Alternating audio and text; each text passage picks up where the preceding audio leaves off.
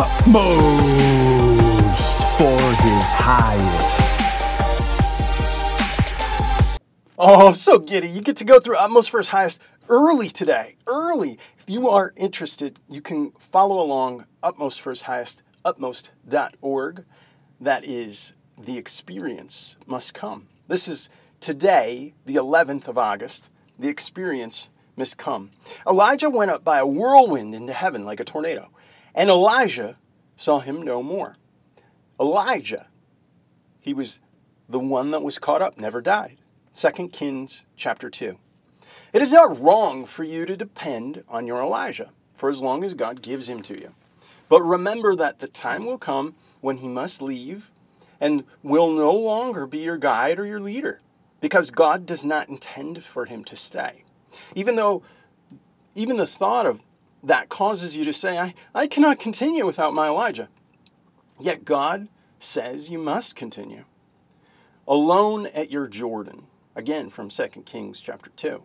The Jordan River represents a type of separation where you have no fellowship with anyone else and where no one else can take your responsibility from you. You now have to put to the test what you learned and when you were with your Elijah. And you have been to the Jordan over and over and over with Elijah, but now you are facing it alone. And there's no use in saying that you cannot go. The experience is here. You must go. If you truly want to know whether or not God is the God of your faith, He believes in Him, then go through your Jordan alone. Alone at your Jericho. This is again 2 Kings chapter 2.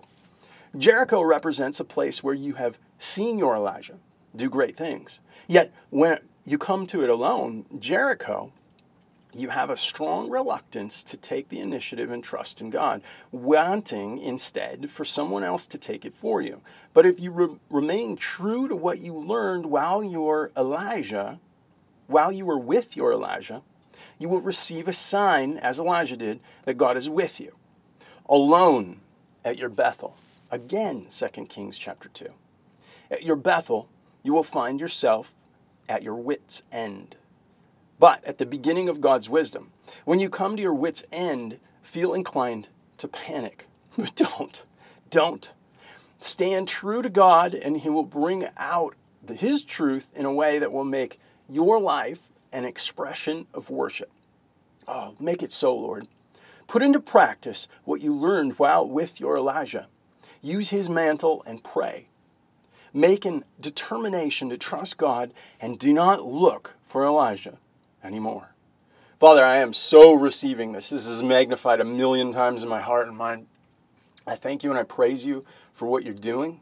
Please be high and lifted up. Please, oh, richly indwell this in the Holy Spirit, Lord. Teach me, help me to come back to this and just repeat it for your glory, your name's sake. May you be magnified in what you're doing through me.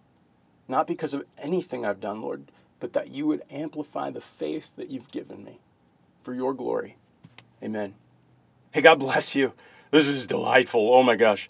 I pray you have the exact tenfold blessing I received today. God bless you.